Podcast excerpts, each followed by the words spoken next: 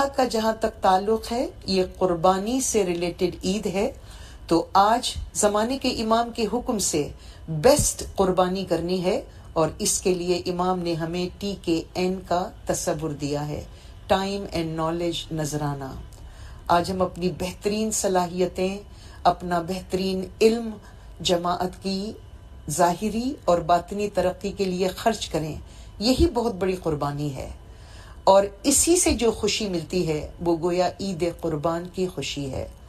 تو آپ دیکھیں، دونوں عیدوں کا تعلق عید غدیر سے ہے۔ ہمارے لیے زمانے کے امام، ولایت اور ولی کی جو اہمیت ہے، اسی کی وجہ سے دین کے تمام دوسرے اوکیجنز کی اہمیت ہے۔ جو منرل کنگڈم ہے، جو معدنیات ہے وہ اپنے آپ کو ویجیٹیشن میں فنا کر دیتی ہے اناہیلیٹ کر دیتی ہے۔ معدنیات کی عید ہو جاتی ہے چونکہ وہ ویجیٹیشن میں زندہ ہو جاتی ہے۔ اس کو گرینری ملتی ہے، اس کو گروتھ ملتی ہے۔ یہی ویجیٹیشن جب اپنے آپ کو اینیمل میں فنا کر دیتے ہیں، جب جانور اس ویجیٹیشن کو کھا لیتے ہیں، تو اس ویجیٹیشن کی عید ہو گئی چونکہ وہ اپنے سے ایک ہائر لائف میں فنا ہو گئی۔ اسی جانور کو جب انسان کھا لیتا ہے اور وہ اس کے جسم کا، اس کی ہستی کا جز بن جاتا ہے، تو وہ اس جانور کے لیے بھی گویا عید کا مقام ہے کہ وہ اپنے سے ہائر لائف میں زندہ ہو گیا۔ اسی طرح ایک مومن کی روح کے بعد امام کی روح قدسی، اس کی پاک روح ہے اور جو اس میں فنا ہو جائے گا، اس کے لیے عید ہی عید ہے۔ دیدار۔ دیدار اسماعیلیوں کا وہ حج ہے جس میں اللہ کے حکم کی کھلی نافرمانی، جیسا کہ آپ نے سنا، شہناز سلیم ہنزائی، جو کہ اسماعیلیوں کی بہت بڑی اسکالر ہے، اپنے وائز میں کہتی ہیں کہ عید وہ ہے جو کہ امام کے دین کے مطابق ہو۔ اور قربانی بھی اللہ کے حکم سے بالکل ہی مختلف انہوں نے کہا، جیسے کہ ٹائم، نالج اینڈ نذرانہ۔ وہ یہ یہ سب کیا ہے؟ یہ ٹائم، نالج اور نذرانہ کون سی قربانی ہوتی ہے؟ یہ وہ ہے کہ جو الٹا سیدھا باطنی دین اسماعیلیوں کو ان کا امام دیتا ہے، اس کو آگے پھیلانا اور پھر اپنے مال سے امام کو نذرانہ یعنی گفٹ دینا۔ اسماعیلیوں کی اس قربانی کا نام ہے۔ اب سوال یہ ہے کہ یہ سب الٹی سیدھی تعویلات کر کے عید الاضحیٰ اور قربانی کی شکل کو کیوں بگاڑا گیا؟ اس کے پیچھے ایک ہسٹری ہے جو ان کے اماموں کی حج اور کعبہ سے دشمنی اور عداوت کو صاف ظاہر کرتی ہے۔ جیسا کہ اسلامی تاریخ کا وہ واقعہ جس میں انہی اسماعیلی کرامتیوں نے حملہ کیا خانہ کعبہ پہ، سو سے زائد حاجیوں کو زمزم کے مقدس کنویں میں شہید کر کے پھینک دیا، جس کی وجہ سے کئی دنوں تک زمزم کا پانی خون سے لال رہا۔ حجر اسود کو اکھاڑ لیا گیا، بائیس سال مسلمان بنا حجر اسود کے دیدار اور بوسے کے حج کرتے رہے۔ اور بائیس سال کے بعد انہی کافر اسماعیلی کرامتیوں نے رینسم منی لینے کے بعد حجر اسود کے ٹکڑے ٹکڑے کر دیے۔ اب آپ اس تمام سلسلے کو دیکھ سکتے ہیں۔ اپنی اسکرین پہ وکیپیڈیا میں آپ کو بڑی آسانی سے اس کے متعلق ڈیٹیلز مل جائیں گی۔ اسی کے ساتھ ساتھ اسماعیلیوں کے امام علیہ ذکر السلام نے اپنے زمانہ امامت میں حج کو منسوخ کر دیا۔ شریعت کو ختم کرتے ہوئے ان پر قیامت کو قائم کیا، جس کا ذکر ابو علی الوائز اپنی کتاب آور اسماعیلی طریقہ کی پیج نمبر سیونٹی تھری پر اس اناؤنسمنٹ کو لکھتے ہوئے کرتے ہیں کہ آج میں تم کو شریعت اور اس کے اسرار سے الگ کرتا ہوں، میں تم کو شریعت کی تمام تکلیفوں سے آزاد کرتا ہوں۔ میرا کہا مانو، میرے فرمانوں کی پیروی کرو۔ اپنی تمام غلط فہمیوں کو دور کرو اور متحد ہو جاؤ۔ اللہ سے ملاقات حقیقت میں قیامت ہے۔ اپنا روزہ توڑو اور جشن مناؤ۔ اور آج کے دن حد سے زیادہ خوشی کا دن ہے۔ اس موقع پر کچھ اہم سوالات پیدا ہوتے ہیں جن کے جوابات کی ایک عام مسلمان کو ضرورت ہے۔ کیا نبی کریم صلی اللہ علیہ وسلم کو احکام قرآنی خصوصی طور پر حج سے متعلق احکامات کو واپس لینے تبدیل کرنے یا منسوخ کرنے کا حق تھا۔ کیا نبی کریم اپنے نمائندے حضرت علی کو ایسا اختیار دے کر گئے تھے؟ یہ تو کچھ سیاہ حقیقتیں ان کی تاریخ سے لی گئی ہیں۔ اسی صدی میں ان کے فورٹی ایٹ امام سلطان محمد شاہ کا وہ کارنامہ جن سے ان کی حج اور حاجیوں سے نفرت صاف واضح ہے۔ جب سلطان محمد شاہ کے کچھ اسماعیلی اسیسنس نے جدہ کے راستے پر سلطان محمد شاہ کے چچا، آقا جنگی شاہ اور ان کے بیٹے کو دوران سفر حج مروا دیا۔ بعد میں انہی اسماعیلی اسیسنس نے قید میں رہتے ہوئے زہر پی کر خودکشی کر لی۔ یہ تمام انفارمیشن ہالسٹر کی بک شیعہ آف انڈیا کے پیج نمبر 390 سے لے کے 392 پر اویلیبل ہے۔ اپنے ہی گارڈین چچا اور کزن کو حج سے روکنے کے لیے قتل کروانا اس کے پیچھے کیا مقصد تھا؟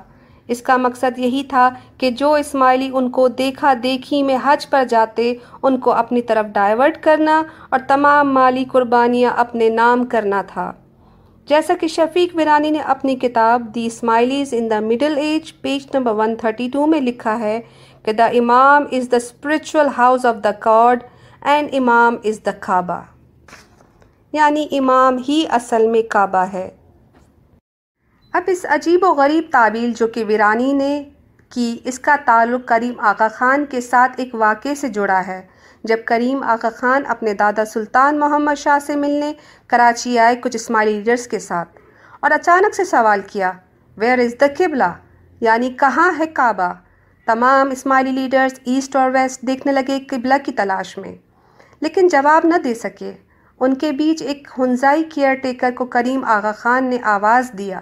اور بلایا، یہی سوال کیا، کہاں ہے کعبہ؟ تو ہنزائی اسماعیلی آغا خان کے پیر پر گر کر بول اٹھا خداون یہی ہے کعبہ؟ اور آغا خان کے پیر چومنے لگا۔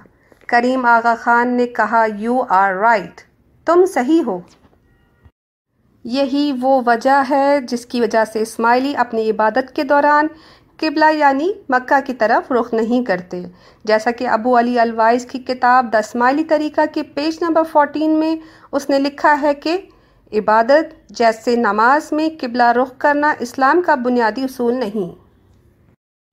ابو علی کی اس بات پر کہ قبلہ رخ ہونا فرض نہیں، تو پھر ایسا کیسے ہوا کہ ایک تہائی صدی تک اسماعیلی آغا خانی اپنے جماعت خانوں میں آغا خان کی فوٹو سامنے رکھتے ہوئے عبادت کرتے تھے، جو کہ بعد ازاں مسلمانوں کی اعتراض پر سامنے سے ہٹا کر سائٹ پہ رکھی جانے لگی۔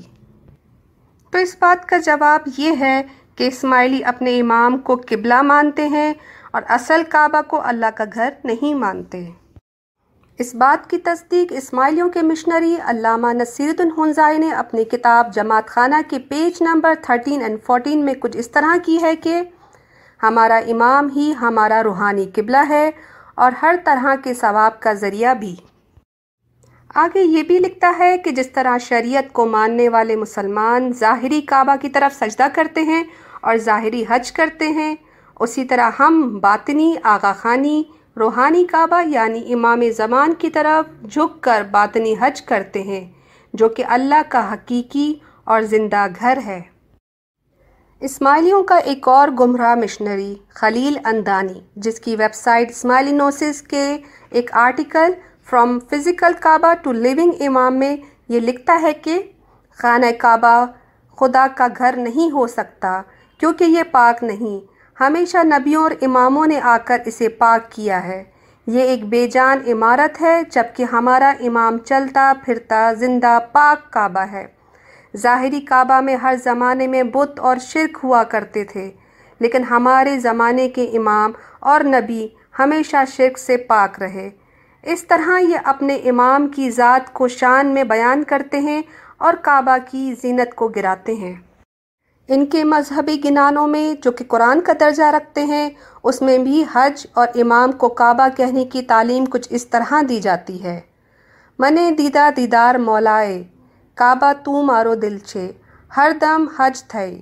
ترجمہ مولا یعنی آغا خان نے مجھے دیدار دیا اور اسی لیے میرا دل اب کعبہ ہے، جس میں ہر وقت حج ہوتا ہے۔ ان تمام باتوں سے اسماعیلی حج کے عقیدے کے متعلق اور ان کے امام کے دیدار کی حقیقت ہم سب کے سامنے واضح ہو چکی ہے۔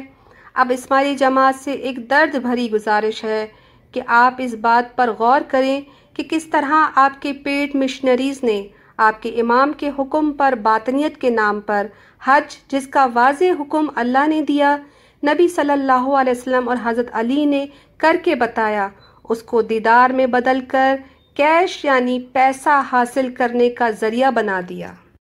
اب اسماعیلی جماعت سے سوال ہے کہ آپ اللہ، نبی اور علی کا حکم مانتے ہیں یا اپنے امام کا؟ یہ باطنیت ہے یا جہالت؟